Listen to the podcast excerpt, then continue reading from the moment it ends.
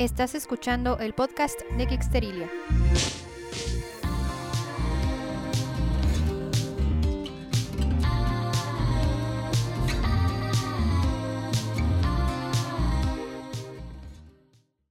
Hola Geeksters, ¿cómo están? Bienvenidos al podcast de Geeksterilia, su podcast favorito de series, películas y literatura de ciencia ficción y fantasía, así como de cultura pop en general. Yo soy Cecilia y hoy nuevamente invité a su ya conocido, mi marido, su ya conocido, mi marido. Eh, si ustedes tienen tiempo ya siguiendo este podcast, pues lo conocen de los episodios de, de Pink Floyd The Wall, de Yellow Submarine. Mm-hmm. Y hoy vamos a hablar nuevamente de un tema musical, eh, una película con un tema musical. Y es nada más y nada menos que una, una de mis películas favoritas, de hecho. Este... Por razones más, más que nada nostálgicas. Este, Almost Famous. Vamos a hablar de Almost Famous. Yay. Y pues bueno, ya si ustedes ya conocen a Leo, pues sabrán que, que es básicamente, no te ofendas por la comparación, pero es como que el Patti Chapoy del rock oh, clásico. No me entonó, pero pues ni puede. Ni pus. Bueno, ¿de qué otra cosa, lo, de qué otra manera lo podríamos llamar? No, pues como quieras, tú dale. Bueno, en fin, antes de que antes de que esto provoque otras otras situaciones. Bueno, vamos directamente al tema. Bueno, antes antes para los que no te conocen todavía, pues platícales qué qué haces y por qué es que sabes tanto acerca de Ah, bueno, la razón que creo que me invitaste para esta película es eh, pues toda mi infancia crecí viendo la música de mis papás, como yo creo que la mayoría de todos ustedes. Eh, en mi caso tuve la fortuna de que mi papá eh, era un fan del rock clásico y siempre había discos y viniles, y las reuniones que tenía con sus amigos siempre estaban oyendo las bandas que están acá atrás. Entonces este eh, crecí oyendo esa música. Uh-huh. Y eventualmente crecí decidiendo deseando dedicarme a lo que hacían estas, estas bandas. Entonces pues desde mi adolescencia, creo que tengo diez, doce años, Eh, me he fumado la historia de todas las bandas que son, este, de alguna manera, las protagonistas de esta película. Uh-huh. Bueno, y es precisamente es lo que, esto es lo que hace más especial esta película. Y pues bueno, básicamente, ustedes que ya siguen el, este podcast de, desde tiempo, pues ya saben que antes de hablar de cualquier película o antes de hablar, ya entrar a detalles y con spoilers y todo, casi siempre hago una pequeña reseña este, antes. Uh-huh. Para las personas que no han visto esta, eh, esa serie o esa película. Bueno, pues Almost Famous es una película con tintes autobiogra- autobiográficos eh, de Cameron Crowe. Cameron Crowe fue... en su juventud, en su adolescencia, fue reportero para Rolling Stone. Entonces a él le tocó pues convivir con muchas bandas de rock, y que muchas de esas experiencias que tuvo con esas bandas de rock están reflejadas en esta película. Uh-huh. Y están reflejadas en el personaje en el personaje de William, que es el protagonista. Sí, es. Eh, que es un chavito de quince años que, bueno, tiene una mamá pues estricta, preocupona, que no quiere dejar a sus hijos, a él, a él y a su hermana mayor, que es el personaje interpretado por Zooey Deschanel.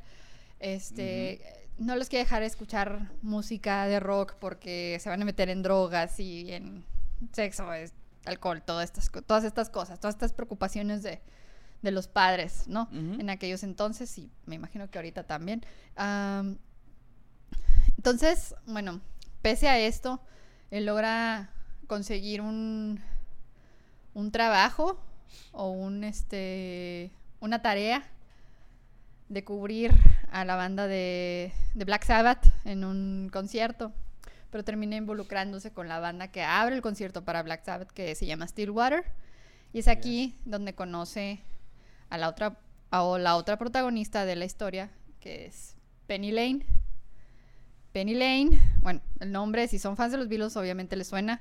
Pero aquí en el en, en Almost Famous es, es el nombre de la de la groupie, que la groupie que no es groupie. Ajá. Bueno, ya es una band-aid y explica cuál es la, la diferencia. ¿Cuál es la diferencia entre las groupies y las band-aid? Bueno, las groupies básicamente lo único que quieren es el, es el rebane, ¿no? O sea, el relajo de estar ahí con la banda y pues acostarse con los, con los miembros de la banda, etcétera, ¿no? Mientras que las band-aids, este, están ahí por la música. Sí, es como que, como que tienen el deseo, no más va a ser como que el, el alma de la fiesta esa noche, sino quieren tomar el rol de como de musas, o sea. Ajá, tienen, quieren ser las inspiraciones, quieren ser la inspiración básicamente de estos músicos y, y uh-huh. que las, las canciones se traten un poco de ellas, pero a la vez, a la vez quieren disfrutar la música, sí, sí son fans. Uh-huh. Sí son fans de verdad de, de estas bandas, o sea, auténticamente les gusta. Eh, la música de estas bandas. Y de hecho, estos personajes están basados en personajes de la vida real. Uh, no tal cual de persona, persona por persona. Así de, esta es fulana de tal, esta es fulana de tal, esta es mengana, ¿no? O sea, sino que son uh-huh. basadas en este grupo de, digamos, band-aids legendarias. Eh, las G T Os. Las G T Os en la, en la casa de Frank Zappa. Ajá. Y, y lo mismo es con todos los personajes. Ajá. O sea, de, de ahorita que ahondes un poquito más en el resto de, de la trama y quién es cada quien, yo creo que el único que es así como que, ah, este es este cuate, pues Ajá. es William, que es Cameron Crowe. Ajá. Pero todos los demás son un revoltijo de diferentes personas y experiencias y sí. gente que él conoció durante su adolescencia. Sí, digamos que agarró varias experiencias o varias personas, varios personajes o varios miembros de bandas famosas, uh-huh. los combinó y los echó en varios personajes. O sea, una experiencia que vivió tal personaje es de tal banda, pero cinco minutos después vi una experiencia de otro miembro de otra banda y así. Sí, la, pero la ponen en el mismo personaje. Ajá, sí, sí, así. O sea, la acopla a un solo personaje uh-huh. y así sucesivamente, tanto con las bandas como con las band-aids. Este... Y, uh, bueno, o sea, la historia comienza cuando le, le asignan esta tarea a este chavito, se termina involucrando con la banda y con estas chicas, y se va con ellos de gira, en el autobús de la banda, y aquí es en donde comienzan a pasar todas las, todas las historias padres, ¿no? Todas las, todas las escenas más memorables de, de esta película uh-huh. suceden a partir de este momento, y este, sí. pues bueno, o sea... Él se involucra con varios miembros de la banda, pero en especial con el guitarrista de la banda, de, de Stillwater, que uh-huh. se llama la banda ficticia esta. Eh, y se involucra con él porque él es el que es, digamos, que el novio o el interés romántico de, de, Penny, de Penny, de Penny Lane. Entonces se forma ahí una especie de triángulo amoroso en el que, pues bueno, este niño está enamorado de, de esta chava, pero esta chava pues está con este vato, que este vato a su vez pues está... No recuerdo si está casado o si tiene una novia formal en su, en su sí pueblo o algo así. Bueno, pero bueno, pues la Ajá. pareja formal que está en... Sí, su pareja formal que está en otra ciudad, ¿no? Y la que... cual tienen que esconderle las groupies. Ajá, ajá. Entonces, este... Pues bueno, entonces él... logra que varios miembros de la banda se abran con él y le, le expliquen, pues digamos que su filosofía de cómo viven todo este todo este rollo de la música y todo esto. Uh-huh. Pero en el particular con el personaje de Russell, que es el, el guitarrista, guitarrista de la banda, uh, logra conectar, digamos que como una especie de amistad, pero ri- con la rivalidad del, de Penny, ¿no? O sea, por Penny. Sí, y, y eso refleja un poquito de... Creo, creo que es el punto de partida de que toda esta película exista. Este, uh-huh. Como tú mencionabas, Cameron Crowe fue este reportero para Rolling Stone. Eh, en la película William creo que tiene quince, quince, o diez, años, quince, quince años. Uh-huh. Cameron Crowe en mil novecientos setenta y tres, que es la donde la película está uh-huh. situada, en ese momento Cameron Crowe sí tenía quince años. Uh-huh. Sin embargo, Cameron Crowe tenía diecisiete años cuando le tocó este... conocer a Led Zeppelin, uh-huh. y muchas de las experiencias y la trama y todo el rollo viene de esa entrevista que él le pudo hacer a, en el setenta y cinco a Led Zeppelin. Uh-huh. En ese entonces Led Zeppelin tiene una pésima relación con, con la prensa. Uh-huh. Si lo quisieras comparar este con, pues no tan moderno en la época, porque no va a ir a, a ese veinte años, uh-huh. es, es, es parecida a la relación que tenía, no sé, una banda como Limp Bizkit con la prensa, o sea, uh-huh. era... una banda súper popular, pero que todos los medios los odiaba, y una de las razones es porque sí se paleteaban muchas cosas de, de blues y otros artistas. Uh-huh. Pero la situación es de que Cameron Crowe logró que Led Zeppelin por primera vez accediera a, a participar con Rolling Stone, uh-huh, y Jimmy Page, el guitarrista de Led Zeppelin, es quien se abre con Cameron Crowe. Uh-huh. Entonces ya la entrevista es principalmente Jimmy Page, que era como que el líder de Led Zeppelin, y después de ahí con Robert Plant, que es lo que es paralelo en la película, que realmente se la pasa con, con este personaje, ajá, que es Russell, ajá, y este, si no está interactuando con Russell, realmente está interactuando con el vocalista, sí, porque ya los, los otros miembros de la banda son como que, en la película son como que pues, X, X, sí, sí, X, no, o sea, son estos dos los que tienen interacción. Y en la vida real, bueno, no, no, no, no comparando con Led Zeppelin, pero en la vida real en cualquier banda casi siempre los que llaman la atención es el vocalista y el guitarrista. Los otros casi siempre, bueno, para el grueso de la gente, no para los fans fans, porque ajá, muchas de las veces, o sea, el que es fans fan, pues sí admira tal cual, este, por ejemplo, si es bajista, pues admira al bajista. Si es, mm. si es, si, si es baterista, se, se va por lo que hace el baterista. Pero el que para el grueso de la gente, digamos, para las morras, mm-hmm, o para, no sé, casi siempre la cara que se graban es la del vocalista y la del guitarrista. Y... aunque yo creo que ya, ya en el, en el rollo, ajá, práctico, los que tienen más pega son los bateristas. Bueno, a lo mejor son los más approachable, ¿no? Este... sí, son los más inteligentes. Pero bueno, o sea, es, es, es, es muchas de las historias que se ven en esta, en esta película, pues sí sucedieron con alguna banda o con otra, uh-huh, o sea, principalmente, muchas de las experiencias que se ven aquí, casi todas son de Led Zeppelin, uh-huh, pero este cuate también anduvo con los Allman Brothers, anduvo con, con este, con Lynyrd Skynyrd, y no me acuerdo en qué otras bandas está basado todo esto. Sí. Pero el chiste es que sí está basado en ciertas experiencias. Obviamente no todo va a ser de, ah, es que fulanito es Jimmy Page en realidad, ah, sutano es este, no, o sea, uh-huh, todo está revuelto, como dije ahorita. Y, y pues eso es parte de lo que lo hace muy interesante y muy relacionable, este, el, la historia de, de esta banda, porque muchas de las veces la manera en la que te, o en, en, sobre todo en este tipo de películas, eh, te ponen mucho a la banda como que en un pedestal acá medio mítico, ¿no? De que... de que mm, sí, son, sí, sí, sí. son inalcanzables y son unos dioses de lo que están haciendo y todo esto. Y aquí los ves como los idiotas que son. Y se ve muy, y también se ve este muy reflejado, digamos, el drama de las de las bandas, ¿no? Este, la guerra de egos que existe casi siempre. Y cualquiera que haya tenido una banda sabe de lo que estamos hablando. Sí, las idioteces por las que nos peleamos. Sí. Sí. Eh, sí, sí, y este, una cosa que sí quisiera mencionar, este, por ejemplo, yo, el, el trabajo de Cameron Crowe, no uh-huh. sé si es su primera película, uh-huh. pero creo que sí, la primera que hizo con un estudio grande, este, fue una película que se llama Singles, ajá, y este, y, y, y yo creo que Singles es también como la base de lo que después fue Almost, o, Almost, Almost Famous, Famous, ajá, en cuanto a que, este, Cameron Crowe, como vimos, o sea, en los setentas, ochentas, él era reportero para revistas de rock. Sí. Por lo cual, este, no estoy seguro si de chavo sí conocer a Lester Bangs, pero uh-huh. crea, sí implica el personaje de Lester Bangs, pero los que no saben tan nerds en el rock, Lester Bangs es como el Neruda de los críticos de rock.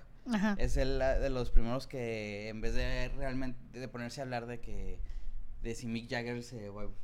bailaba suave o cosas que no tenían que ver con la música, sí escribía sobre la música. Ajá.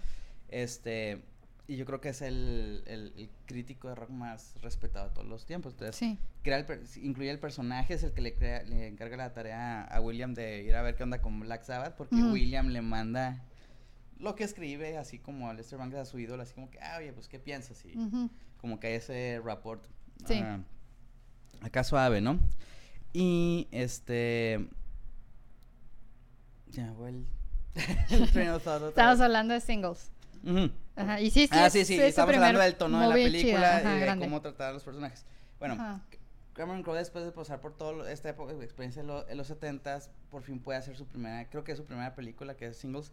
Para entonces Cameron Crowe se casa o está, con este, Nancy Wilson, que es la guitarrista de Heart, que es una, también banda de los setentas, no uh-huh. sé si los cubrió, pero pues en los setentas ya, ya, ya eran famosas. Sí. Este, se casa con ella, Heart es una banda del, de Seattle, y este, cuando empieza a emerger la escena del grunge, este, la casa de, de Nancy Wilson y Cameron Crowe se vuelve como el, el punto de reunión de todas estas bandas que en ese momento todavía no son famosas, todavía no pasan Nevermind, todavía no pasan Nirvana, uh-huh. entonces son como estas bandas locales que, que viven todos en el mismo barrio, y resulta que la primera casa para entrar al barrio es la de estos cuates, uh-huh. y es donde siempre cae todo el mundo a pistear. Uh-huh. Entonces este, Cameron Crowe conoce a los miembros de Alice in Chains, de Pearl Jam, de Soundgarden, antes de, de que fueran famosos, y cuando tocaban en barcitos para uh-huh. quince, veinte personas. Uh-huh. Él escribió esta como carta de amor a estas bandas que todavía no son famosas, este, crea la película de Singles, y ahí trata, pues son como sus compas, o sea, entonces hace una película con sus compas sobre sus compas y los trata como compas, y uh-huh. o sea, si de alguien eres amigo, pues les puedes decir, oye, estás pendejo, o como sí. estás meco, o lo que tú quieras, y así los trata. Creo que el, el mismo trato, uh-huh. pero un poquito más formalón por el tamaño y la de, de la película, y haga con más presupuesto y demás, se los da aquí. Uh-huh. En Singles son los actores tal cual, o sea, sale Chris Cornell, sale Eddie Vedder, uh-huh. o sea, este, y acá no, pues son estas bandas más míticas, más, este, digamos, con más caché. Ajá. Pero aún así los trata como estas personas que él conoció, ¿no? Como sí. estos dioses del Olimpo, del... Del rock. Del dios del rock, ¿no? Sí, sí, y esa es una de las... Bueno, para mí esa es una de las partes más interesantes, ¿no? Porque te... Sí. Eh, es la parte que genera los conflictos, o sea, que más bien que refleja, que refleja los conflictos de, de la banda y de la relación que tenían con estas chicas, um, y cómo las trataban, o sea, cómo las trataban realmente como una mercancía más para la banda. Entonces, sí, Rupin no, no era lo más chido. No, no, entonces, este, pues este niño ve todo esto uh-huh. y escribe una historia basada en todo lo que vio y todo lo que vivió. Eh, pues obviamente este, yo creo que ya es hora de entrar a los spoilers. Este, uh, bueno, esta es una película del dos mil, o sea, yo creo que muy poca gente, eh, bueno, la mayoría de la audiencia de este podcast pues es más o menos de la de nosotros, así que dudo mucho que no hayan visto esta película. Pero para los que estén chavitos, eh, más chavitos que no la hayan visto, eh, pues bueno, ahí vienen los spoilers. Si la quieren ver, pues la pueden encontrar en, en creo que está en cine, bueno, nosotros, yo la compré en Cinepolis, no, la renté en Cinepolis Click. Ahí la pueden encontrar. Eh, véanla, si está muy padre. A lo mejor muchas de estas bandas ni por aquí les pasa porque ya ustedes están oyendo Billie Eilish y cosas así. Pero para esta música de viejitos que a nosotros nos gusta, pues bueno, pues es algo especial. Es, es algo especial. Entonces, sí, se la recomiendo mucho. La historia es muy buena. La historia es muy buena. O sea, el, el, digamos que el triángulo amoroso de entre, entre Penny, Russell y, y William, um, pues está muy está, está bien escrito, porque William sí se da cuenta de todas las cosas y todas las dificultades que, que, que Penny pasa para poder estar ahí. Este, to, él está consciente de todo lo que ella está dejando, incluso más que ella, porque ella está abandonando por completo una vida normal, o sea, no tiene amigos de verdad, todos sus amigos, sus compas, este, son los vatos de la peda que están en, en el after del show y la banda, ¿no? Uh-huh. Y viaja con, viaja con ellos, y todo su, todo su mundo son ellos. Y no es capaz, digamos, de tener una vida normal. Sí, pero... Bueno... Entrando uh-huh. un poquito ya a lo de las referencias, por uh-huh. ejemplo, yo, yo, a, hay una groupie muy famosa que era parte de lo, del grupo este que mencionaste, las G T Os. Para los que no sepan, las G T Os eran un, un grupo de groupies, uh-huh. este, en Los Ángeles, Eh, la más famosa es, es, es Pamela Desbarres, que escribió, ha escrito dos, tres libros sobre sus vivencias como groupies, la relación que tuvo con todas estas bandas al principio de los uh-huh. de los setentas, y yo creo que mucho del personaje de Penny está relacionado con ellas. Está las G T Os, este, por angos o mangas, este, una vez que existían ya como grupo, las identificó Frank Zappa cuando se muda a Los Ángeles, y que tiene su casa en Laurel Canyon, que es una calle donde vivía Frank Zappa, pero también Johnny Mitchell y Neil Young y The Doors. Uh-huh. Y entonces esa calle era como que el punto de reunión de cuando las bandas llegaban a Los Ángeles. Este, y pues resulta que todas las groupies chidas estaban en la misma casa de, uh-huh. de Frank Zappa. Entonces esta Pamela era como que la líder del grupo, y cuando lees el libro de, de ella y las vivencias, todas eran muy jóvenes, o sea, dieciséis, diecisiete, dieciocho, veintiuno, ella que era la, uh-huh. la más ruca, ya cuando no la pelaron por uh-huh. ruca, a los veintiuno, no manches. Este, pero o sea, la, la historia de que todas eran chavas de, no de Los Ángeles, sino del Midwest uh-huh. o de la costa este, que venían de hogares muy quebrados y que realmente eran runaways. Este, eso fue nuestro gato. Sí, er, eran runaways que salieron de su casa a las doce, trece, catorce. Entonces ajá. ya cuando, o sea, para llegar del de, de Midwest, de Indiana o de Georgia o donde sea, a Los Ángeles, sí. eh, llegar hasta a Los Ángeles, pues tuvieron que hacer muchas cosas para llegar y que no están chidas. Entonces ya lo que vivían con, con las bandas de rock era como que parecido, pero era por placer, no por ajá. necesidad. O sea, ya vivían... No estaba suave el entorno de ellas, muchos terminaron muy mal, uh-huh. este, sobredosis, este, algunas ya en los ochentas le murieron de sida, pero las que sí sobrevivieron y sobrevivían, pues, este, pues eran más truchas, pero era este, este rollo de, de ser, vivir la, la escena del rock, porque la vida normal de ellas, pues, no estaba uh-huh. chida para nada. Sí. Entonces, este... llegar y vivir, en, en estar volando en jets y estar en, en, hospedándose en hoteles de cinco estrellas, pues estaba, era un cambio sí, para grande, era... y para una chavita de diecisiete, veinte años, pues es muy impresionante también. Uh-huh. Entonces, pues si no estaba suave, yo creo que el personaje en Penny Lane, o sea, no tenía este mundo real, porque uh-huh. desde el mundo real que estaba huyendo era mucho más gacho que el, uh-huh. que el, que en este mundo no real de rock en el que estaba sí. involucrada.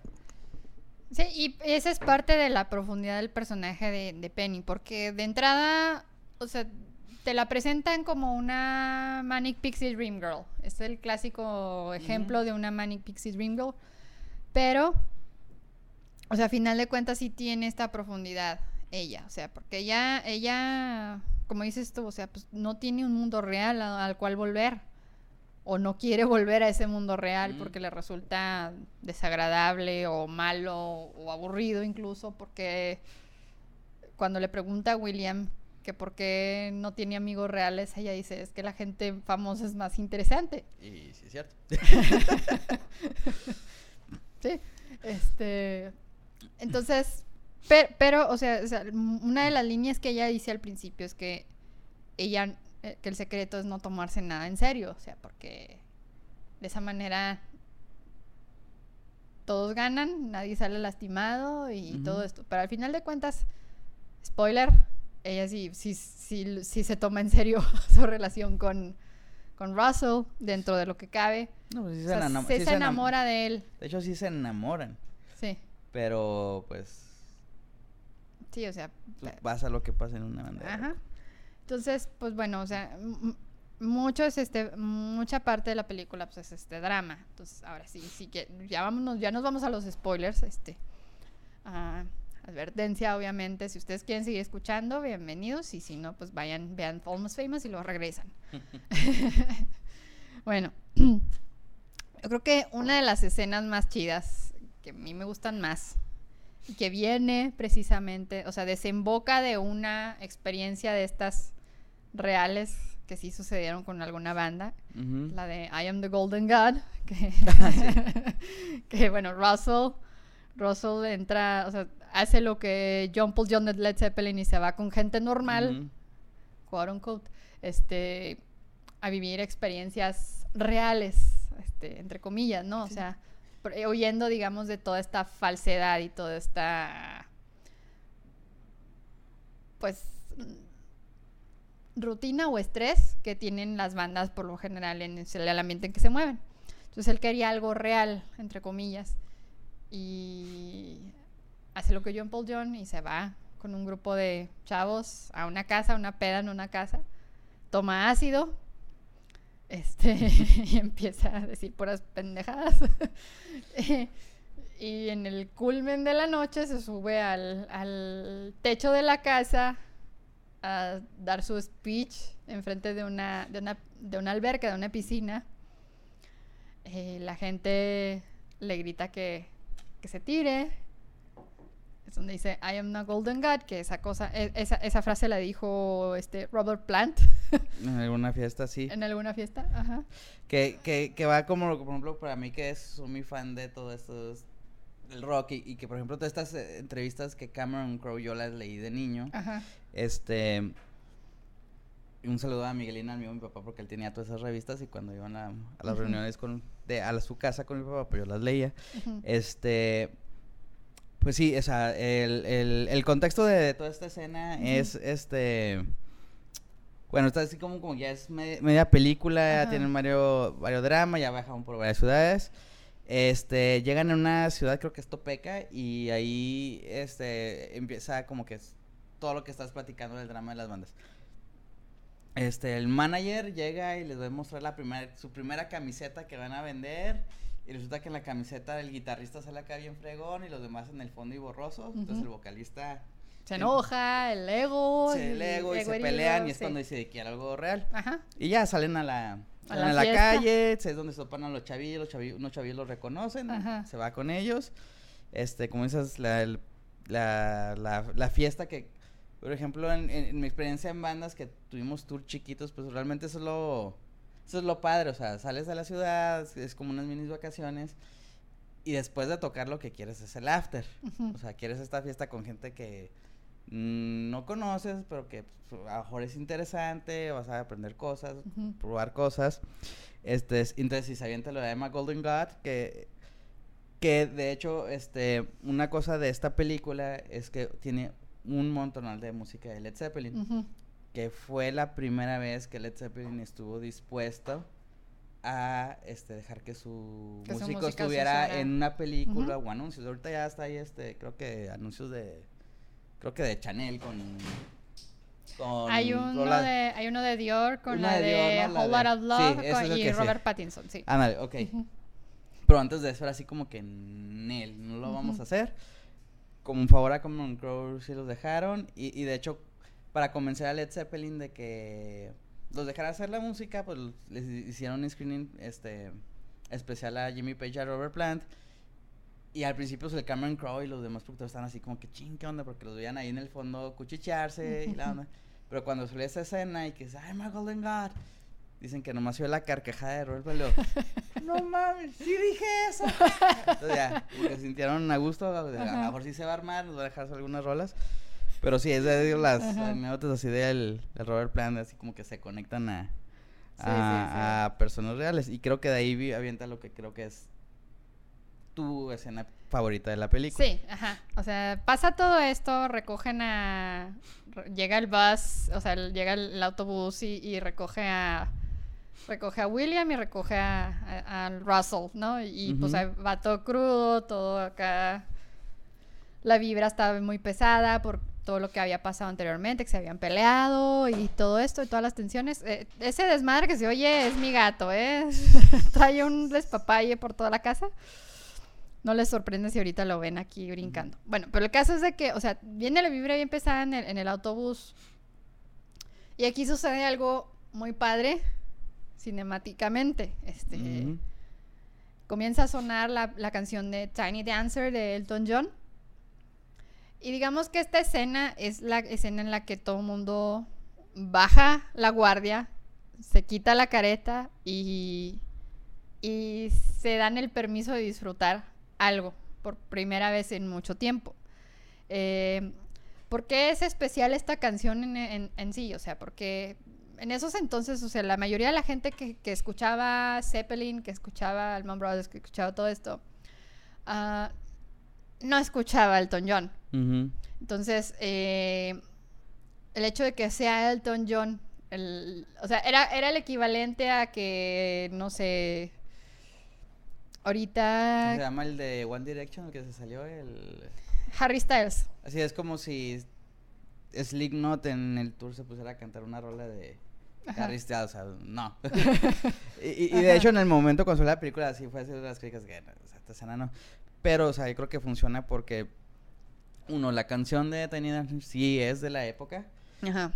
Y, y dos, yo, yo, un, una cosa que creo que sí pasa con, con, con la música es de que el valor que tiene cambia con los años. Uh-huh. Y cosas que antes se consideran chafas y después son... te consideran muy buenas o viceversa. Uh-huh. y, y creo que con Elton John pasó eso, o sea, de que de ser en su época, ah, pues sí, es un artista chido de pop, es muy popular, pero no es dentro del mundo del rock. Uh-huh.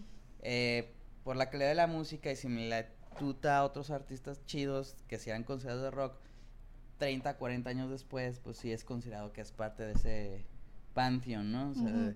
Y, y por eso la escena funciona. La gente que vivió esa época o que ha oído todas estas bandas de rock, pues también les ha tocado este disfrutar al Elton. Ajá. Sí, sí, pues, o sea, esa escena me gusta precisamente por porque es el momento en el que todo el mundo le baja de... se baja de su pedestal, digamos. O sea, se... se, se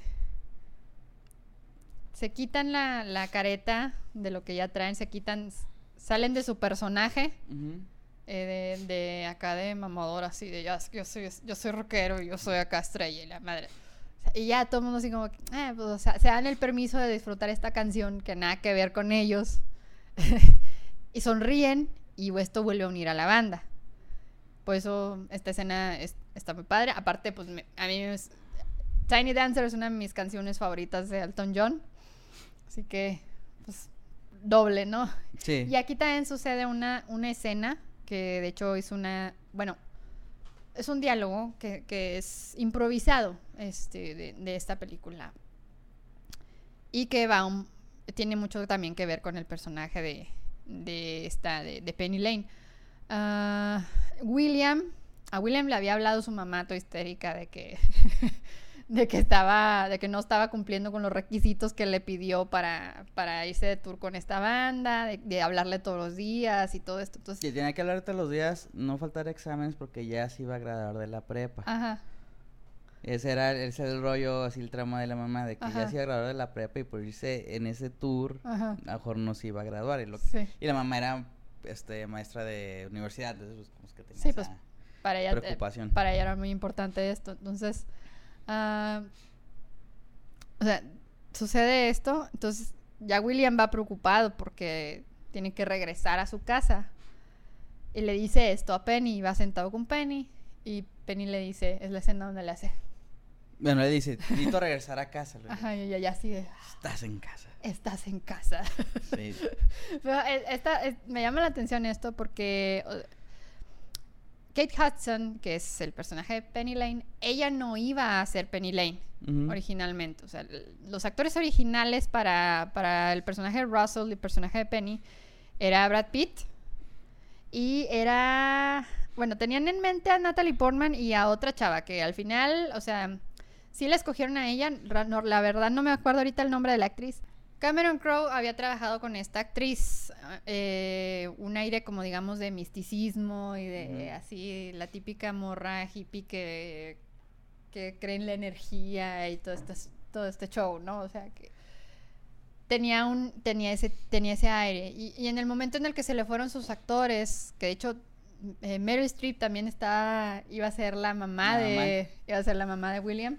Y a la menor hora no. Eso eh, está así como ponen, ¿cómo serían los Avengers en los noventa? Ándale, y, eh, y de hecho Kate Hudson sí estaba ya contratada, pero ella iba a ser el personaje de Zooey Deschanel, de la hermana mm. de, de la hermana de, de William. William. Eh, que este personaje es importante porque ella es la que siembra, digamos, el amor por la música en William. Mm-hmm. Uh, porque William era un niño nada más y ella, o sea, cuando ella se fue de la casa, eh, le regala todos sus viniles y ahí es donde... él se en, crece y se enamora de del rock, pues. Y y bueno, o sea, el personaje de la hermana de, de William iba a ser Kate Hudson. Entonces se queda sin actores.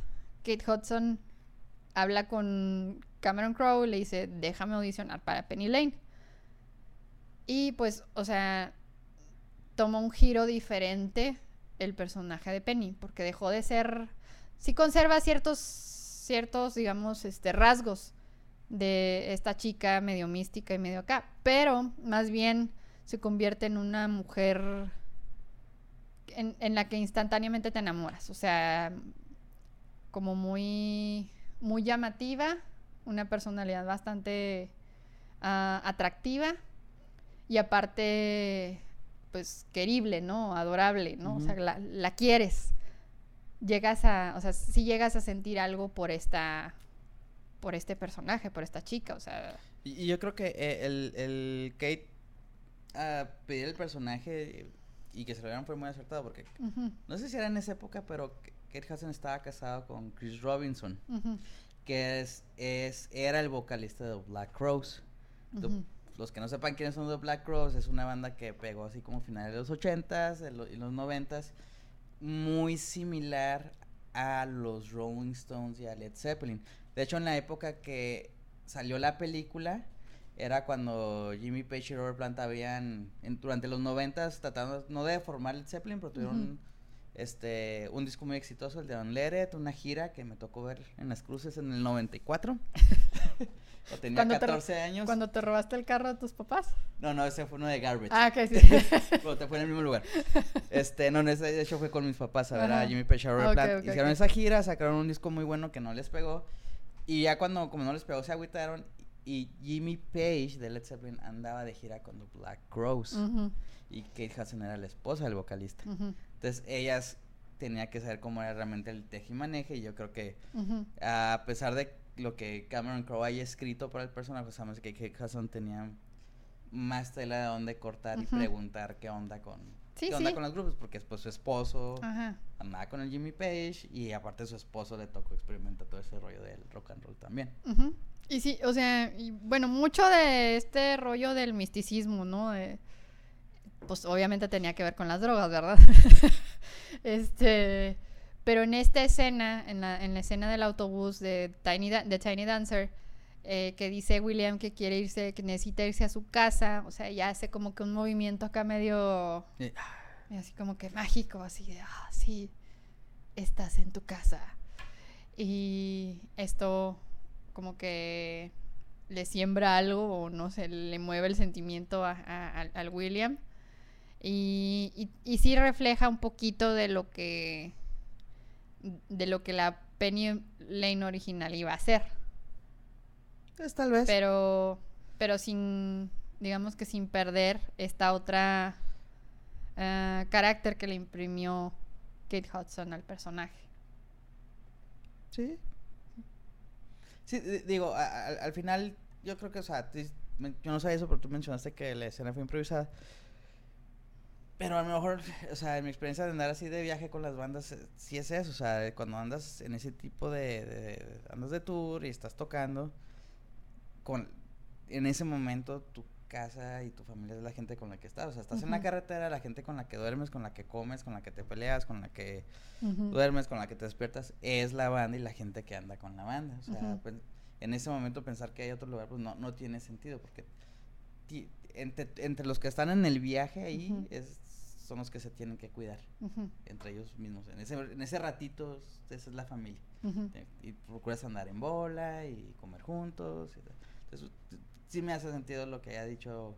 Lo que dijo lo ella. Lo que dijo el personaje. Uh-huh. O sea, sí, el movimiento sí está acá muy... Sí, o sea, el, pero... Sí, sí, o sea, el, el, la, fra- la frase tiene sentido por sí misma, ¿no? Uh-huh. Pero el rollo que le hizo así con la...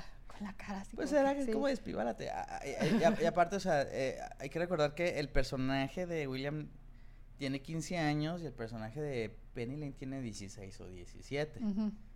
¿Sí me entiendes? Entonces pues, tampoco esa es una esta mujer madura y con no no ah, no o sea yo no estoy de hablar obviamente no, uh-huh. no estoy hablando de eso o sea porque al final de cuentas eran puras chavitas las que sí. andaban ahí en ese rollo y, y pero muchas de ellas sí se creían todo este rollo de de yo soy toda una mujer que que ha visto cosas y sabe de la vida y, mm. y, y sé de las cosas y la más creo en esto, las energías y todo este que, rollo. Que sí ¿sabes? Sale un, si pusieron una grupo así por unos segundos, que es la que, una de las veces que William sí le habla a su mamá, la que está fregui, fregui, interrumpe la llamada porque, ah, veo tu aura y que ah, no sé sí, qué, sí. Y al final le pide que si puede dormir con él y la mamá oye y se friquea. Uh-huh.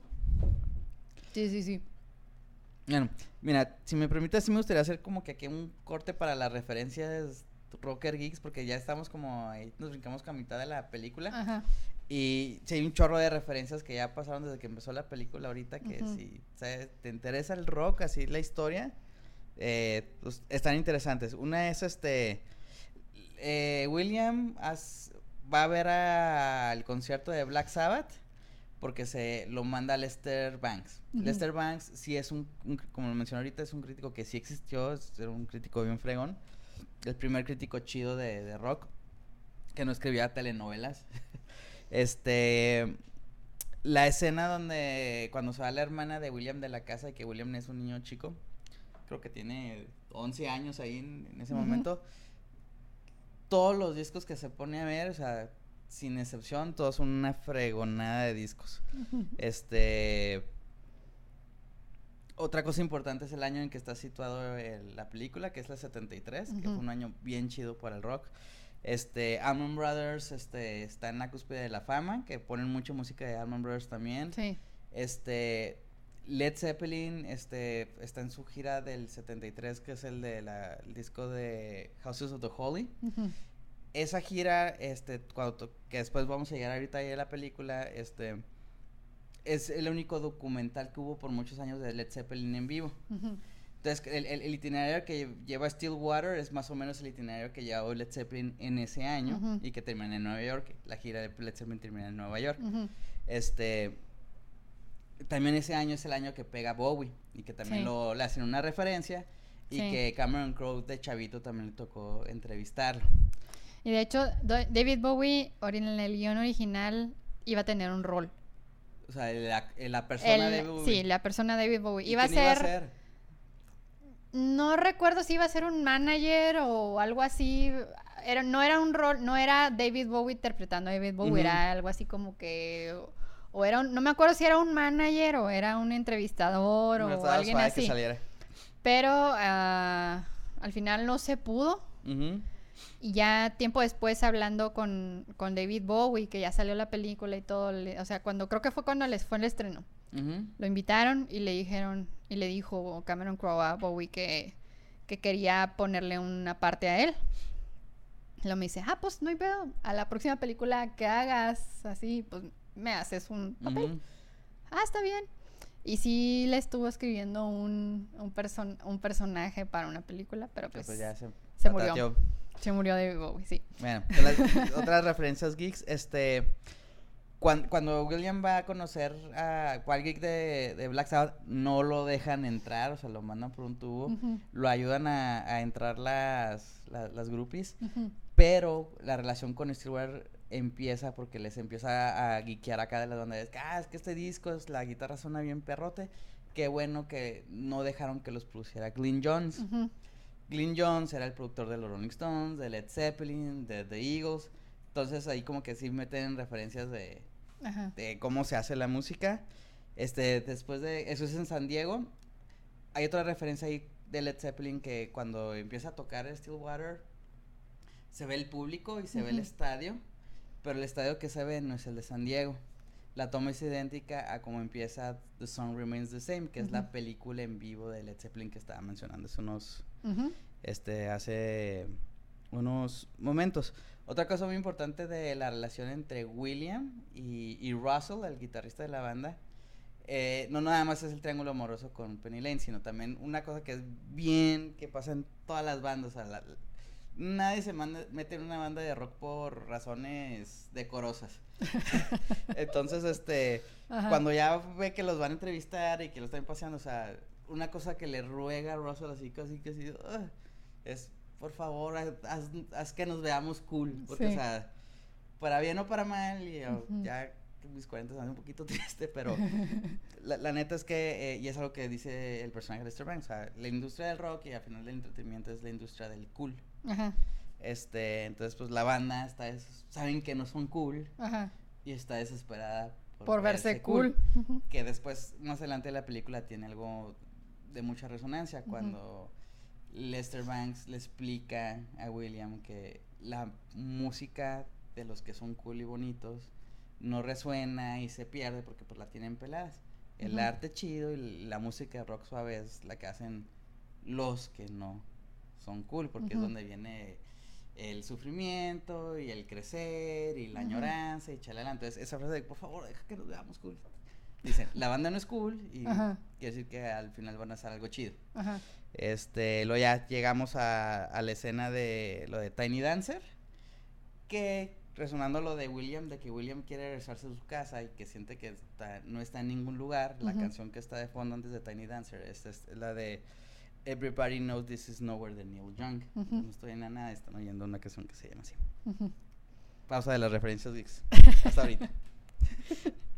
Bueno, o sea, la, la, la película sí tiene varias escenas memorables, una de, uh-huh. una de ellas es esta que ya mencionamos, otra de ellas es la sobredosis de, mm. de Penny.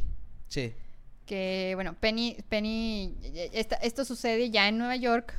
Que ya es bastante, ya casi sí, al final ya es, de la ya película. Sí, ya es casi al final de la, la película. O sea, va, pasan varias cosas y pasan varias cosas padres, uh-huh. ¿no? Este, pero, pero, o sea, las escenas más, más, más, más fuertes y más memorables son estas. O sea, la Tiny Dancer, la de la sobredosis de Penny Lane, que esta sucede porque, o sea, ya llegaron a Nueva York. Uh, y ella sabe que ya no se puede acercar a, a Russell por, libremente porque ya está ahí la esposa, novia, so whatever, whatever que, uh-huh. de Russell. Y este, en un restaurante que están ahí cenando todos, llega Penny y trata como que de acercarse, pero la novia la detecta. La novia la detecta, que así con sus antenitas de vinil de pide que la saquen del lugar. Ajá, entonces va el manager y la, la saca de la... Que, que, que como la cachan, o ajá. como ella cacha a la banda, lo que está pasando está bien botana. Ajá.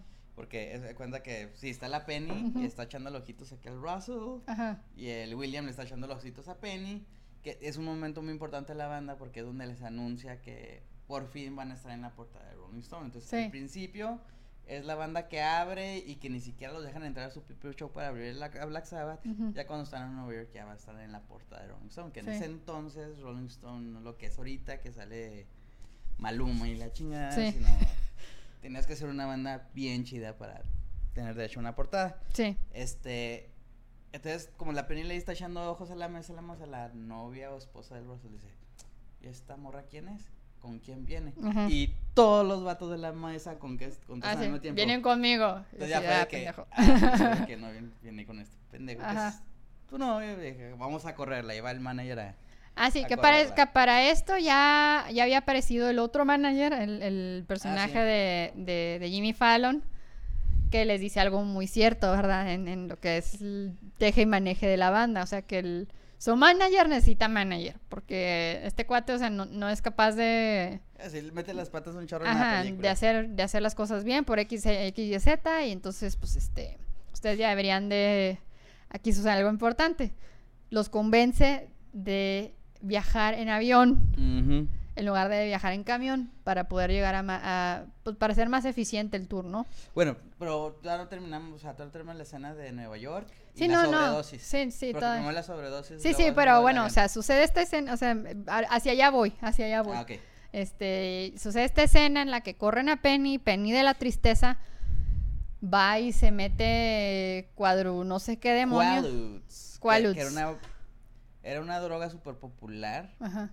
Porque era legal. Ajá. Podías ir al Walgreens y comprarla. Ajá. Y te vendían el botezote así de este size y te ponías bien chunky, uh-huh. que de hecho también en la escena cuando la raza de Cameron Crowe y todos van con Led Zeppelin a ver si les dejan usar la rola de Led Zeppelin, al terminar y que ya, ya se acabó la película, llega el Robert Plant con el Cameron Crowe y dice, ¿sabes qué? Hace que en la bodega tengo todo otro bote de Qualudes. Voy a echar unas para festejar la película porque está bien chida. Entonces sí, pero te ponen bien malas Qualudes, pero eso los hicieron ilegales y ya. Sí, entonces pues bueno, se, se atasca de hasta las cachas de Qualudes. Uh-huh. Obviamente se pone muy mal y William la encuentra. William la encuentra. Baila busca, porque baila ve busca, que la corren, sí. Entonces se friquea y va por ella. Sí, o sea, pero bueno, la encuentra toda mal. Uh-huh. Eh, llama llama al doctor y, y van y la intentan pues reanimar, ¿no? O sea, le, le, le, le hacen tomar agua es a fuerzas para que, ajá, para que vomite todo y ya, se, se alivianen, ¿no? Eh, y bueno, o sea, esta escena es memorable porque ahí es en donde William la ve en su peor momento. Y le ve con una cara... Ajá, y aún así, o sea, la quiere un chorro y todo, y es, digamos, que lo que abre, o, o lo que da pie a que Penny por fin le diga su nombre real. Ah, que, que nadie sabía. Ajá, el nombre real de ella. Que absolutamente nadie sabía nadie de ella, o sea, y esto es lo importante, o sea, que Penny realmente sí llegó a conectar a, una, a un nivel muy profundo con, con William, y mucho tiene que ver esta escena. Sí, sí, sí, porque la, pues, la salvó. Ajá, o sea... Y le confiesa su amor cuando está, está chunky. Uh-huh. La Penny también. Sí. Sí, sí, entonces... O sea, esta escena es muy memorable por eso. Y, y bueno, ya después porque la escena... De, ya, de, después desemboca en la escena esta de Centro del Parque, en donde le dice, despierta, o sea... Te están usando vilmente. Uh-huh. Y eso como que hace que Penny medio... Como que salga de su... de su viaje y, y, y, y regrese a su mundo real. Uh-huh. Y le dice su nombre. Ajá, y le dice su nombre, y le dice su nombre. Que es el niño, de los nombres más ñoños que puede haber para una grupi, se llama Lady Goodman. Lady Goodman. Sí, pues bueno, pues Lady padre, Goodman. Yo creo que agarra un avión, no sé dónde, ¿no? La, sí. La Penny y acaba corriendo tras ella. Ajá. En el aeropuerto. Sí, sí. Y, entonces... y ya sigue la escena esa que... que donde men- por eso mencionabas a Jimmy Fallon. Sí, que, sí. Que, que acaba de mencionar que, por ejemplo, por ejemplo, yo para nada me acordaba que Zooey Deschanel salía en la película, aunque me acordaba súper bien de la hermana. Uh-huh. Y creo que tú no te acordabas de Jimmy Fallon en la película. No. Para nada. Que yo me acuerdo mucho porque en ese... Bueno, la película salió hace veinte años, cuando yo tenía veinte años. Y uh-huh. este, en ese entonces Jimmy Fallon era la estrella de Saturday Night Live. Ajá. Y jamás, pero pues era un, como pasa con muchos comediantes, ¿no? O sea, la gente cuando es un comediante, pues creen que nomás puede ser comediante. Uh-huh. No pueden creer que se puede ser un actor decente. Creo que Jimmy Fallon, si mal no recuerdo, eh, tuvo muy buen, fue de las mejores reseñas que tuvo. Y creo que estuvo nominado... A algo. No, a un Oscar no, pero creo que sí acá un Golden Globe así por su actuación como sí. actor de reparto, porque sí se dejó caer. Ajá. En las dos escenas que tiene toda la película. Y ahí llegamos a la escena del... Sí, bueno, otra de las avión. Escenas de oro así de esta película es la escena del avión. Que también tiene un montonal de referencias de, de bandas ahí bien suaves. Uh-huh. Sí, o sea, bueno, se suben al avión, se trepan al avión, este... Que, al que les había convencido este el personaje de Jimmy Fallon, que era es su nuevo manager. Uh-huh. Uh, pero es un avión privado, entonces sí. Se suben ahí para viajar a su siguiente a su siguiente destino, pero el, el avión pues se mete a se, se mete a una tormenta de una tormenta eléctrica, entonces empieza a haber unas turbulencias acá bien mal plan. Los pilotos van a entender que se van a estrellar. Ajá. Entonces, como ya las, los ánimos están muy, muy agitados porque es muerte inminente, pues empiezan acá a saltar sus verdades, ¿no? Y que, esa... que, que empieza el Russell como que de buena onda diciendo, ¿saben qué? Si nos vamos a morir, no sé los... qué problemas tuvimos, los amo a todos. Ajá. Y de ahí... Vale, tres cacahuates, todo lo que demás empiezan a decir. Sí, sí, porque, o sea, ah, sí, no, no seas así de, no seas hipócrita, o sea, yo la neta, a mí la neta me caen los huevos y quién sabe qué, y luego Jimmy Fallon acá de, ah, no, no, es que, es que, atropellé. Yo atropellé a un vato y me fugué, y que y no la madre, si no sé si lo maté, no sé qué, que, que esa escena, esa escena, cuenta Jimmy Fallon que, que... Hace poquito salió un podcast uh-huh. del por el veinte aniversario de, de, la, de, la de la película y lo entrevistan a él y dice que en esa escena batalló mucho para grabarla, que duraron casi uno o dos días grabando esa escena nada más. ¿Y por qué batalló él? Porque se cagaba de la risa. No, o sea, es que sabía que sabía que lo que iba a pasar después de los días. Entonces se, se la pasaba cagándose de risa hasta que yo creo que llegó el grado en el que tuvieron que grabarlo a él solo porque no dejaba avanzar. Porque no, ajá, porque no podía avanzar y que dice, casi me corren porque nomás no. Pero, o sea, al final mm. la escena rindió frutos también con él, o sea, sí. el, su, dia, su, su diálogo fue fuerte, o sea, la confesión de él fue fuerte, y pues ya, y que eso se este, vuelve. ajá, y luego pues resulta que la, la esposa del, del Russell se acostó con el vocalista, vocalista. Ah. Bueno, o sea, salieron todos los secretos más oscuros de la banda acá, fue una escena muy graciosa, y luego la cereza del pastel es el, el baterista gritando que es gay. Y justo cuando grita que es gay, sacar, así sí. como que ¡chii! O sea, la, una de las confesiones mm. más fuertes se da en el mom- así en un momento crítico y lo pum. Ajá. Ah, o sea, si se hubiera esperado un minuto más el vato hubiera podido seguir sí. en el closet. Que para ese entonces, pues, pues obviamente no, no una confesión onda. de esas. Bueno, ahorita, pues, ¿qué? O sea, ahorita cualquier. Sí, pero no en los setenta, sí, menos los... una banda de rock era pedo súper machista. Ajá. Que, que bueno, en esta escena, este, las referencias otra vez. Uh-huh. Super rockers, este, uno, este, la escena empieza que, bueno, William viene acá de, de dejar a Penny en el avión después de su sobredosis, uh-huh. y en lo que él estaba cuidando a Penny, a, a Penny Lane o a Lady, como uh-huh. que, Russell le está contando a William cómo fue la noche de ellos, que es, uh-huh. dicen que se la pasaron super bomba porque se la pasaron con Bob Dylan y está muy contento de haber conocido a Bob Dylan, uh-huh. este... Otra referencia súper fuerte es lo de la, que decías, lo del de avión privado, uh-huh. que otra vez se remonta sobre todo a Led Zeppelin, pero también a, a The Eagles y a Allman Brothers. Fueron las primeras bandas en rentar un jet privado, y las tres renta, rentaban el mentado mismo jet, que uh-huh. se llamaba The Starship, que era una, era un jet, uh-huh. que aquí lo ponen como un avión normal, pero le, estas bandas tenía, este, tenía piano, tenía bar y tiene una recámara para irse con unas grupos. Uh-huh. Este. Y, pero yo creo que la, la, la, lo más como. como fuerte de la escena y que empiezan las confesiones es de que una de las bandas que Cameron Crowe entrevistó era Lynyrd Skynyrd. Uh-huh.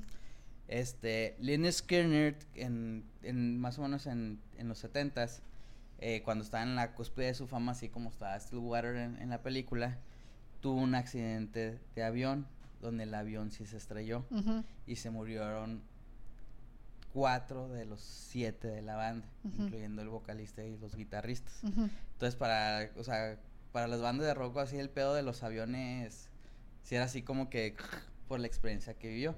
Este, otra banda que tenía pánico a los aviones era Pink Floyd, uh-huh. que les tocó así de repente de que, ah, ya vamos a despegar al hielo.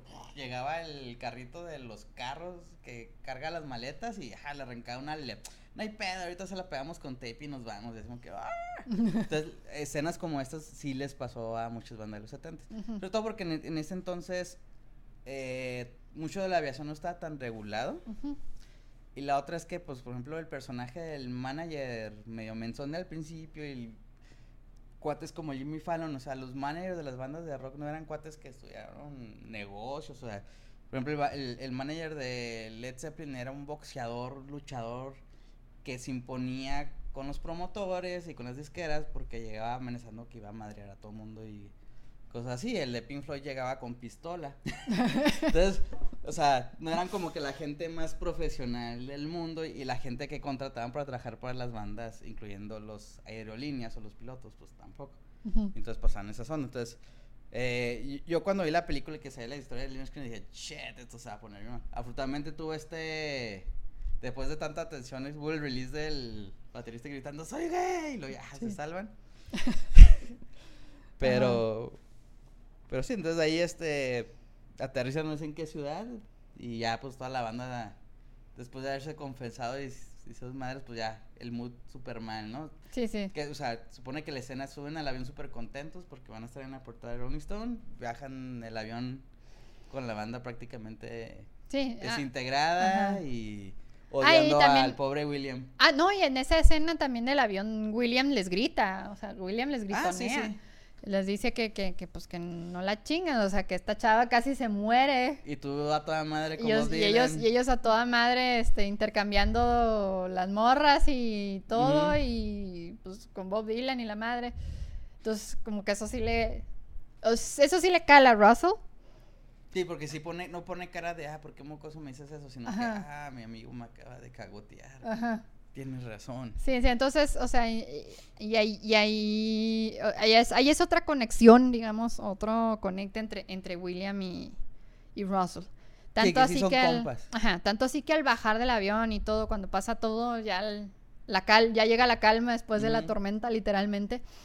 Este, le dice, escribe todo. Escribe lo que quieras. Escribe lo que tu, escribe todo lo que quieras, escribe. O sea, ya, ya no le pide haznos, ves, haznos ver cool. Más escribe lo que es. D- dile, escri- le dice, escribe lo que es, tal cual. Entonces, pues ya, este, este niño se pone a escribir. Eh, llega a Rolling Stone y les entrega la historia y dicen, no, no manches, está bien chida, que quién sabe qué, pero... Bueno, pa- pa- pasa dos cosas que de- hay que hacer referencias y el machín, porque sí le pasó a Cameron Crowe. Ajá. Durante toda la película, el, el pobre William está tratando de grabarlos con... Ah, sí, siempre le dice, no, no, no me grabes. Así. O cuando los graba es bien poquito, ajá. y lo que trata de hacer es que se empieza a hacer notas en post-its ajá. y servilletas y donde puede. Entonces, cuando ya uh-huh. llega con los de Rolling Stone, les sí, entrega la historia, la hora de les comprobar. Entrega un montón de post-its ajá. con garabatos que ni él entiende. Entonces, uh-huh. están los de Rolling Stone, no mames. Ajá. Bueno, primero dicen, ah, canijos, tú eres William porque... Sí, porque es un cuando, niño. Cuando le hablan y lo contratan, no, finge la voz y chalala, y creen que es un vato que ya se graduó de la universidad en vez de que es un chavillo de quince. Entonces, uh-huh. bueno, es un chavito de quince, no hay pedo, somos Rolling Stones, somos cool. Pero ya cuando ven así los papeles, dicen, no mames, no hay historia. Que ya les pide, sabes que dame chanza, dame una noche para escribir uh-huh. todo. Que sí le pasó a Cameron Crowe, no con la historia de Led Zeppelin porque no era la primera que hacía, pero creo que sí le pasó con... Creo que fue con Bowie. Uh-huh. En el setenta y tres fue la primera historia que se aventó, donde este Bowie lo tenía que llevar, ir y llevar de, de, de, de donde, del estudio de grabación uh-huh. a la casa de su mamá. Decía el Cameron Crowe que era bien bizarro, así como que, ah, son las martes a ocho de la mañana, y David Bowie me acaba de dejar con mi mami. Pero bueno, así fue como entregó la, la historia, y fue lo que le pasó, y ya, pues, empieza el drama, sí, pero sí, de porque... William con la revista, ¿no? Sí, sí, porque, o sea, había que comprobar, obviamente, todo lo que, todo todo lo que estaba lo que escrito. Sí, que cuando le escribe la historia está bien chida. Ah, la historia está bien chida, les gusta un chorro, pero, o sea, obviamente había que comprobar todo, que todo lo que este niño había escrito... fuera real, entonces pues esta, una de las chavas encargadas de la revista habla con los de la banda y les pregunta que si todo esto que escribió fue real y obviamente le dicen que no porque los hace ver como unos pues idiotas, bueno los, los hace sí. ver como no cool y ajá. los hace ver como humanos y no como estos dioses del Olimpo, ajá. que es bien botana porque empiezan muchas escen- muchas frases que dicen al principio de, de la película, ajá. este, ellos mismos dicen, no es cierto, yo nunca dije eso, pero pues, sí, sí, sí, los dijeron porque estaban sí. de, de sangrones, ¿no? Sí, y... sí, sí, este, y luego, ahora sí viene otra escena de las, un, digamos que la tercera escena más memorable, en, a mi punto de vista, que es la escena en la que habla con este cuate, el que le encargó todo. ¿Cómo se llama? El... Ah, con Lester Bangs. Con Lester que, Bangs. Que, que, que es la frase que te decía ajá. ahorita, que se avienta dos de las frases más chidas de la, uh-huh. de la movie. Una es este... Le, le recuerda cua, lo, lo que le dijo que tenía que hacer al principio de la ajá, película. Que no debía hacerse amigo de ellos. No tienes de... que hacerte de ellos, porque, o sea, y aquí lo pone, friendship is the booze they feed you. Uh-huh. Y es así porque, o sea, si eres alguien cool, pues si uh-huh. quieres alguien que no cool haga lo que tú quieras, pues vas a sentirse cool, ¿no? Uh-huh. Esa es una, este, y donde también era la frase, le dice, es que tú no eres cool, William, nunca vas a ser cool. Sí. Y si esta banda es buena es porque tampoco son cool. Uh-huh. Y donde le explica de él, donde el buen arte le hace la gente sí, que sí, no son sí. cool. Sí, sí, es, eh, mucho del rollo de la movie, o sea, del rollo del, del, de la banda y todo esto es, es por ejemplo, una de las primeras, una de las frases más memorables que dice la hermana de, la hermana de William es, un día tú vas a ser cool. Uh-huh. Y luego, o sea, viene esta frase que le dice Russell a, a, a, a William al principio, sí. haznos ver cool. Uh-huh. Y luego viene esta conversación en la que le dice, tú no eres cool y ellos tampoco son cool. Sí, y una... Este, co- y, y, y, y viene como que... El... La, la frase que le dice al final de eso es, the best currency you can have with anyone is what you share when you show that you are uncool. Uh-huh. O sea, es que, o sea, es que eso, o sea, lo mejor que puedes hacer es... Tu mejor momento como persona es cuando a alguien le muestras que no eres cool, pero es porque eres honesto, estás siendo abierto, estás siendo verdadero. Ajá. Que, o sea, mucho del rollo de la movie es, digamos, lo cool contra lo real. Este... También como que lo cool no es real, ¿no? Por eso, o sea, lo cool contra lo real, porque lo cool no es real, o sea... Eh, tan, lo vemos tanto en el, la sobredosis de, de Penny... O sea que, y en la confesión de Penny, de su nombre, o sea, uh-huh. tiene el nombre más ridículo posible, o sea, más uncool posible, este, en, en todo el rollo este de que Russell quería huir de lo cool y ah, quería, quería algo irse, verdadero, y quería algo verdadero, o sea, eh, digamos que mucho de esto es, digamos que la par- lo, lo, lo que la apariencia te hace ver, o sea, como algo cool, uh-huh. contra lo que realmente es. Y este y es mucho del rollo de la movie y es mucho de lo que se trata esta conversación que tiene que tiene William con, con este cuate. Sí. Este, en donde le hace ver que lo que hizo, o sea, está bien y que todo lo que vivió es real y, y, y, y está bien y tiene y tiene por qué ser contado. Este, y pues bueno, ya se se, se mete acá la depre. Y... Está depre porque la banda negó la historia, ajá. entonces Rolling Stone no publica la historia, ajá. y pues ya, está el chavito de quince años ahí tristeando en su cuarto de adolescente. Ajá, pero bueno, a Russell le pica la espinita de cómo está Penny. Penny. Le habla por teléfono y Penny le dice, este, pues puedes venir a verme, estamos en la misma ciudad, y le da una dirección. Pero chan, chan, cuando chan. llega a la dire- cuando Russell llega a la dirección, pues no es la casa de Penny, es la casa de William. O sea, Penny, Penny lo hace ir con William. Porque sabe que le hicieron la agachada. Ajá. Porque sabe que le hicieron la agachada, entonces pues ya este Will, este Russell conoce a la mamá de la mamá de William, conoce a la hermana, este y pues ya tiene una conversación en el cuarto de en el cuarto de William con con Russell, este, y ahí digamos que ya Russell se tienta el corazón o, o, o le da lástima o yo no sé qué. No, o sea. Es que ahí es donde Russell termina su, su arco. Ajá. O sea, porque Russell al principio sí es como que de la banda el, el truchilla, uh-huh. pero tiene sus pedos y quiere ser cool y trae este rollo con Penny. ¿Vale? Cuando, en una de las escenas de la película, como vea movie, este... William le está hablando a su mamá, llega el Russell de payaso y le interrumpe. Ah, sí, y con, habla con ella. Ajá, y... Y, y, y está bien botana porque pasa dos, tres veces en la película que están estos rockers, los groupies, y por alguna razón termina hablando con la mamá. Uh-huh. Y todos le dicen, es que sabe que qué buen chavo tiene. Ajá. Y no se preocupe si nosotros vamos en rebane, pero lo, se lo vamos a cuidar. Uh-huh. Pero con el Russell sí la mamá se encabrona, uh-huh. y si le dice, es que, es que tú eres esto, bla, bla, bla. Pero sí lo friquea porque como que sin conocerlos y le dice otras verdades. Ajá. Entonces, sí.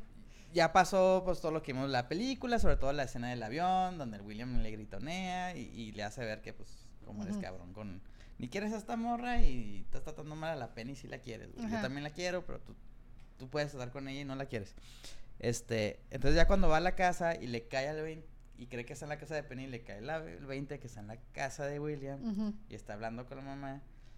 William, este, el Russell mentalmente ya, como que termina su desarrollo, su crecimiento, lo que tenía que cambiar. Y si le dice a William, o sea, ah, mira, yo quería, los dos queríamos estar con Penny, uh-huh. y Penny lo que quería es que tú y yo estuviéramos juntos. Uh-huh. O sea, Penny quería que arregláramos este, nuestro problema. Entonces ya es cuando por fin se deja entrevistar. No, yo no creo que haya sido por pena, atentado al corazón, sino más bien como que fue porque ya maduró, uh-huh. el personaje de Russell. Sí, pues sí. Dice, okay. Sí, entonces ya se deja entrevistar y habla a Rolling Stone para decirle que lo que escribió William sí era cierto, uh-huh. y publican la historia en la portada de Rolling Stone. Y sale en la portada de Rolling. Que será el equivalente de cuando por fin sí se publicó la entrevista de Led Zeppelin con Cameron Crowe, que fue... O sea, todos los reporteros del rock querían que pasara eso, y el que les ganó fue el chavito de diecisiete años, porque uh-huh. se hizo... Se hizo amigo de amigo ellos. Amigo de la banda. Uh-huh. Pero, o sea, las bandas quieren hacerse amigos de los críticos, pues por mala onda y ganárselos. Sí, pues, y que no. escriban las cosas bonitas. Y aquí sí. fue al revés, y como se hizo el amigo, sí les dijo las... Ajá.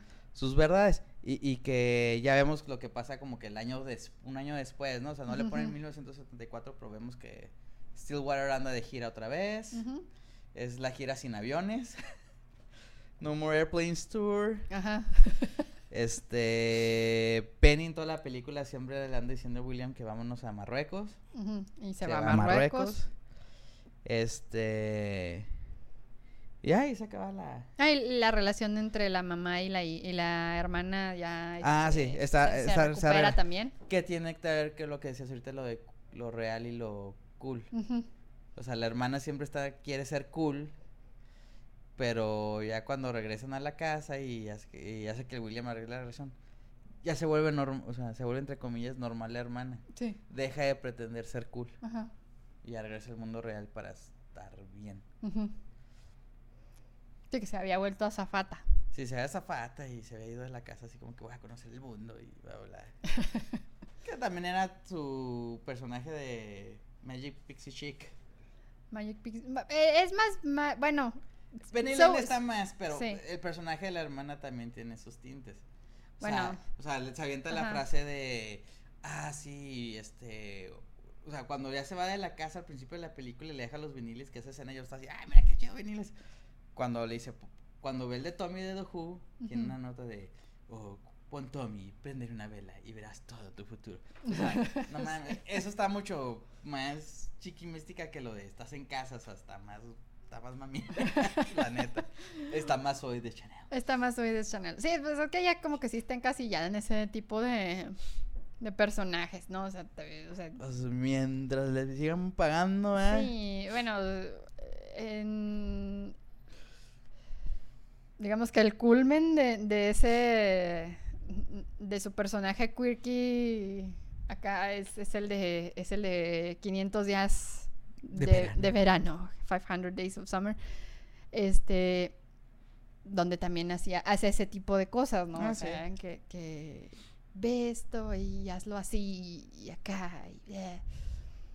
Pero también, o sea, lo vemos en, en Yes Man y en... Incluso, incluso también lo vemos en, en Hitchhiker's Guide to the Galaxy un poquito. Que en el libro no está tan así el personaje. No, en el, en el, libro, en el libro no está así. Pero, pero sí, o sea, es como que es el, el tipo de personajes de uh-huh. característico de, de Zooey. Este, y pues sí. Bueno, ya que tenemos la película, sí, el último batch de referencias geeks. este... Cuando ya este chavito tiene que llegar a San Francisco a, a ver qué onda con lo de su historia, el cuate con el que tiene que lidiar es Frank Torres, que sí era el, el, el editor principal de Rolling Stone en la, en, en la época. O sea, sí era este un personaje real. Este, en una de las escenas, creo que cuando están tocando... Eh, Tocar en Nueva, pasa lo de Nueva York, uh-huh. que es lo de la sobredosis y todo ese rollo. Ah, no, no, no es Nueva York, están en Cleveland. Y en Cleveland creo que se van a topar a, a Bowie, es donde uh-huh. hacen la referencia a Bowie.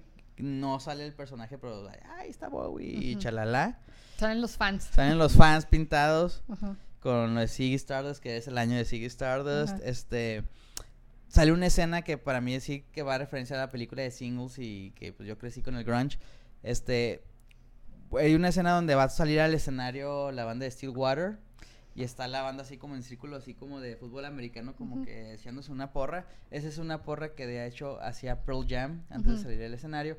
Y hay una foto donde Cameron Crowe está así con Pearl Jam, uh-huh. porque Cameron Crowe está cubriendo a Pearl Jam y se toman la foto y la recrean ahí. O sea, así uh-huh. como recrean varias escenas de The Sun Remains the Same de Led Zeppelin, ajá. como el estadio, algunas escenas de cuando están tocando en vivo.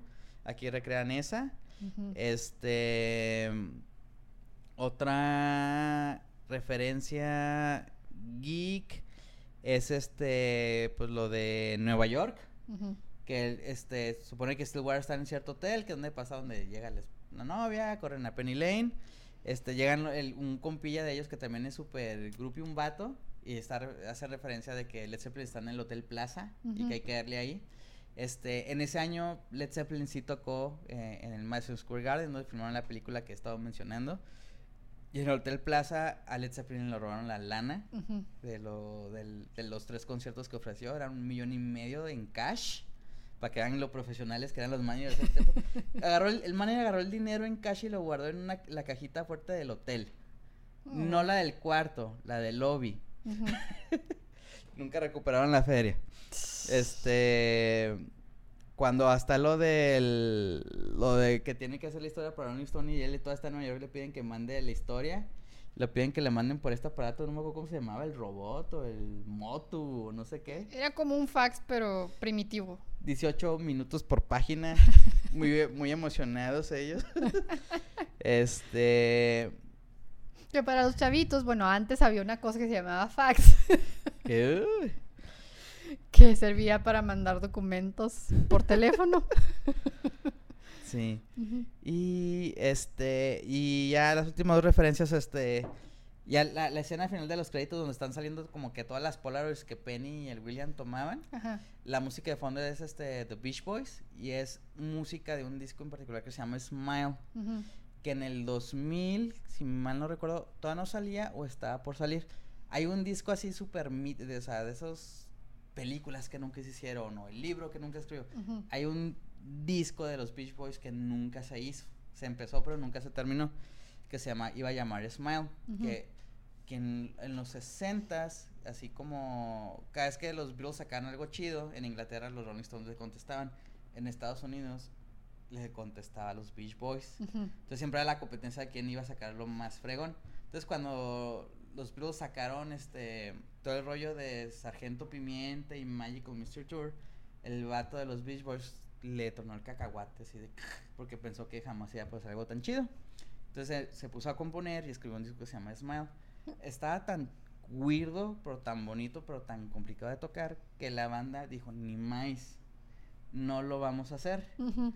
El pobre cuate ahí se deschavetó, o sea, así de al psiquiátrico por veinte años. Y ya en su adulto, así como por el, como el dos mil, dos mil cinco, por fin pudo hacer el disco. Pero por alguna razón, esas rolas que todavía no salían son el final de los créditos. Mm. Entonces, y son rolas bien bonitas, entonces está bien. Para mí es muy emotivo, fue muy emotivo y, y acordarme que ahí estaban esas mm-hmm. rolas. Y este, otra cosa de los créditos, este... Una cosa que me preguntaste cuando volvimos a ver la película y me dijiste, bueno, y toda la banda, la música de Stillwater, ¿quién la hizo? Te dije, ah, no, el guitarrista de Pearl Jam. No, el guitarrista de Pearl Jam nomás tocó la, la guitarra de esa banda, pero la música era de esa banda la compuso Nancy Wilson, que oh, es la guitarrista de Heart y la mira. esposa de Cameron Crowe. Sí, miran. Y este, al final salen los créditos de, de consultores técnicos de la película y los dos consultores son este Peter Frampton, uh-huh. que es un guitarrista que fue famoso en los setentas. Este, y él lo pusieron como consultor técnico porque le preguntaron cosas de las groupies y vivencias y demás, pero también porque cuando dijo Cameron Crowe que quería hacer la película, dijo, es que no puede hacer una película de esto, por lo que decíamos ahorita de que antes ponían siempre místicas, que por ejemplo, sí, eh, el, el ejemplo para mí es la de The Doors, de Oliver Stone, uh-huh. que o sea, yo de niño era muy fan de Doors y quise ver la película de Doors y... Yo pensé que si iba a, no sé, yo quiero ver, yo quería ver a la banda en el estudio y componiendo y uh-huh. escenas de conciertos. Y no, se trata de que, oh, Jim Morrison es el rey lagarto y bla, bla, bla. Uh-huh. Está de hueva ese pedo, la neta. Uh-huh. Entonces, como todas las películas antes de Singles y antes de Almost Famous, como que eran así. O sea, se iban por el rollo acá, más mamilas de las bandas. Uh-huh. Y, y como que con la ayuda de Peter Frampton pudo mantener de que estuviera chida. El otro consultor técnico era Kelly Curtis, que era el manager de Soundgarden, Alice in Chains y Pearl Jam, uh-huh. y que era el vecino de su esposa Nancy Wilson, que le tocó ver todo el rollo de los sesentas, setentas, hasta los noventas. Entonces está chido eso. Bueno, interesante. Para mí, que yo soy geek. Sí, sí, sí, está interesante. Y, y, y sí, sí, eso fue una sorpresa que fuera Nancy Wilson la que hizo ¿Mm? este, toda, toda la música de Stillwater. Porque... Pero no está tan alejado de lo de Heart. No, no, no, no está, pero, o sea, pues, digamos que por el tinte de la película mm. y por... O sea, me, me sonaba más a que era el, el que tú decías, el, el, el de Pearl Jam, el, el, el, el uh-huh. Mike McCready. Sí, pero, pero, pero sí, sí, sí está, sí está chida que haya sido Nancy. Pues, pues está más apegada ya a la época y sí. a la música. Este... Que ellas les ha de haber tocado también vivir muchas cosas muy heavy, ¿no? O sea, por ser, sí, por, por ser, ser morras, mujeres. Por ser mujeres. Bueno, la historia de Heart está como para un episodio aparte. Pero, o sea, la neta, cuando uh-huh. el primer disco de Heart son puros vatos. Sí. Nancy y no me acuerdo cómo se llama la, la hermana, la, Ann. La Ann, que es la vocalista principal, se hicieron novias de Ajá. los guitarristas. Ajá. Luego es como los tres discos las empezaron a poner de coristas. Hicieron takeover. Y hubo un momento que se hicieron takeover, o sea, pegó un disco con ellas y los va, o sea, pues uh-huh. típico, ¿no? Los vatos no sabían que tenían que hacer trademark de la nombre y la madre, estas madres lo hicieron y los botaron. Y ya fue cuando les pegaron bien machín. Uh-huh. Pero este... Pero sí, o sea, re- entrevistas que he leído de Nancy Wilson decían que, o sea, con Heart tenían muchas broncas porque les pasaba de que, bueno, para empezar, en los setenta las dos estaban guapísimas. Uh-huh. Y tenían broncas de que los músicos de su banda esperaban que ellas, que eran las líderes de la banda, se portaran como groupies con ellos. Mm. Y es así, ah, chingado, pues, si soy tu jefa, pendejo, ¿qué te pasa? Uh-huh. Pero sí, sí les pasaron... Un, un, un montón, y, y yo creo que también por la experiencia de, de ellas como morras, y que eran como el punto de reunión quince, veinte años después de todas las baños de, bandas de grunge, y que las bandas del grunge les tocó también tienen muchas raíces de, del punk y del movimiento straight edge, este, venían de, y que también eh, se ve, este, ahí se juntaban morras, por ejemplo las de Bikini Kill, uh-huh. que el, dentro del grunge venían muchas cosas que políticamente ahorita son como que left-wing, pero main, mainstream, como uh-huh. muchos rollos del feminismo y de los movimientos gays, o sea, es porque a estas morras les tocó uh-huh. pasar cosas muy culeras, y la siguiente generación de vatos, sus ídolos, su, sus mentoras eran ellas, no vatos. Uh-huh. Entonces, pues, eran como que con otra actitud muy diferente, o sea, diferente la... la actitud que tenía hacia las morras o las groupies y los gays, este, bandas como Pearl Jam y Nirvana, uh-huh. eh, a comparación de una banda, digamos, como Guns N' Roses. Uh-huh. Pero era porque tuvieron el mentorship de gente, Nancy, de gente de... como Nancy oh. Wilson. Uh-huh. Interesante. ¿Mm? Sí, sí, sí. Pues bueno, hemos llegado al final de este episodio. Muchas gracias, Leo, nuevamente, por tu sabiduría este, musical del... Classic Rock, este... Sí. No sé, bueno, no tienes redes sociales, así que no les puedo decir que les digas tus redes sociales, pero puedes, este, contarles de tus proyectos musicales. Bueno, este, en relación a Almost Famous, les recomiendo muchísimo que escuchen el disco de Tommy, porque le dan mucha importancia al principio de la, de la película. Sí. Este... También, si les gusta Led Zeppelin, no tienen curiosidad sobre Led Zeppelin, que es creo que lo que más gira alrededor la, las historias y las anécdotas de la película, vean una película que se llama The Song Remains the Same. Eh, por muchos años fue la única película que había así de Led Zeppelin tocando en vivo. Es mala, les advierto, es mala, pero este sí es un documento muy de la época, de todos los clichés, todo lo kitsch. Y todo lo como que la imagen de que era el rock y que se ve plasmada en esta película. Este, otra cosa es, si pueden ver, y a lo mejor el rock clásico se les hace muy de rucos y se les hace moderadamente ruco el, el rollo grunge. Vean, sí está ruco. Este, o sea, si tienen eh, abuelos de cuarenta y no de sesenta, ajá. vean la película de, de Singles. Este, que, creo que es la primera película de, de Cameron Crowe que escribió y dirigió. Eh, es una carta de amor a la escena de Seattle. Este, la protagonizan este, uh, Brigitte Fonda y es que Jane Fonda. Jane Fonda. Uh-huh. No, Jane Fonda es la mamá, ¿no? No, Jane Fonda es la es Jane Fonda. Entonces... No, Jane Fonda es la actriz de los sesenta y Brigitte es la hija noventera. Mira, guacha. Échele. A ver. A ver. Google, morra. Aquí la tengo. Uh, Singles. Es Brigitte. Así ah, es Bridget. Sí, Bridget Fonda, la mamá. Sí. Okay, y, okay, y okay. Matt Dillon es el otro personaje principal.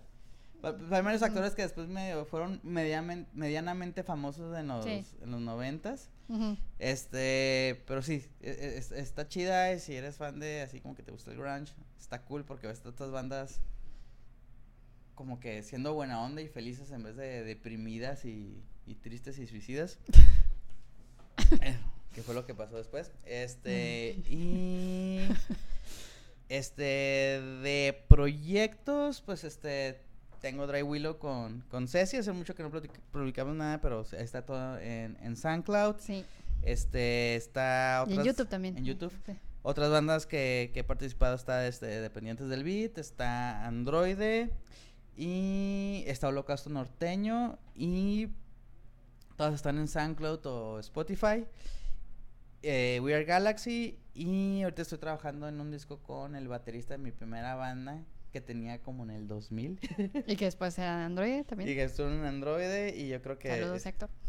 Esperamos publicar algo de material, ojalá antes de que termine el año. Ok. Pues bueno. Muchas gracias una vez más por tu sabiduría geek del, del mundo de la música. Siempre es el mejor invitado para, para este tipo de temas, que no me gusta dejarlos de lado porque son parte de mí.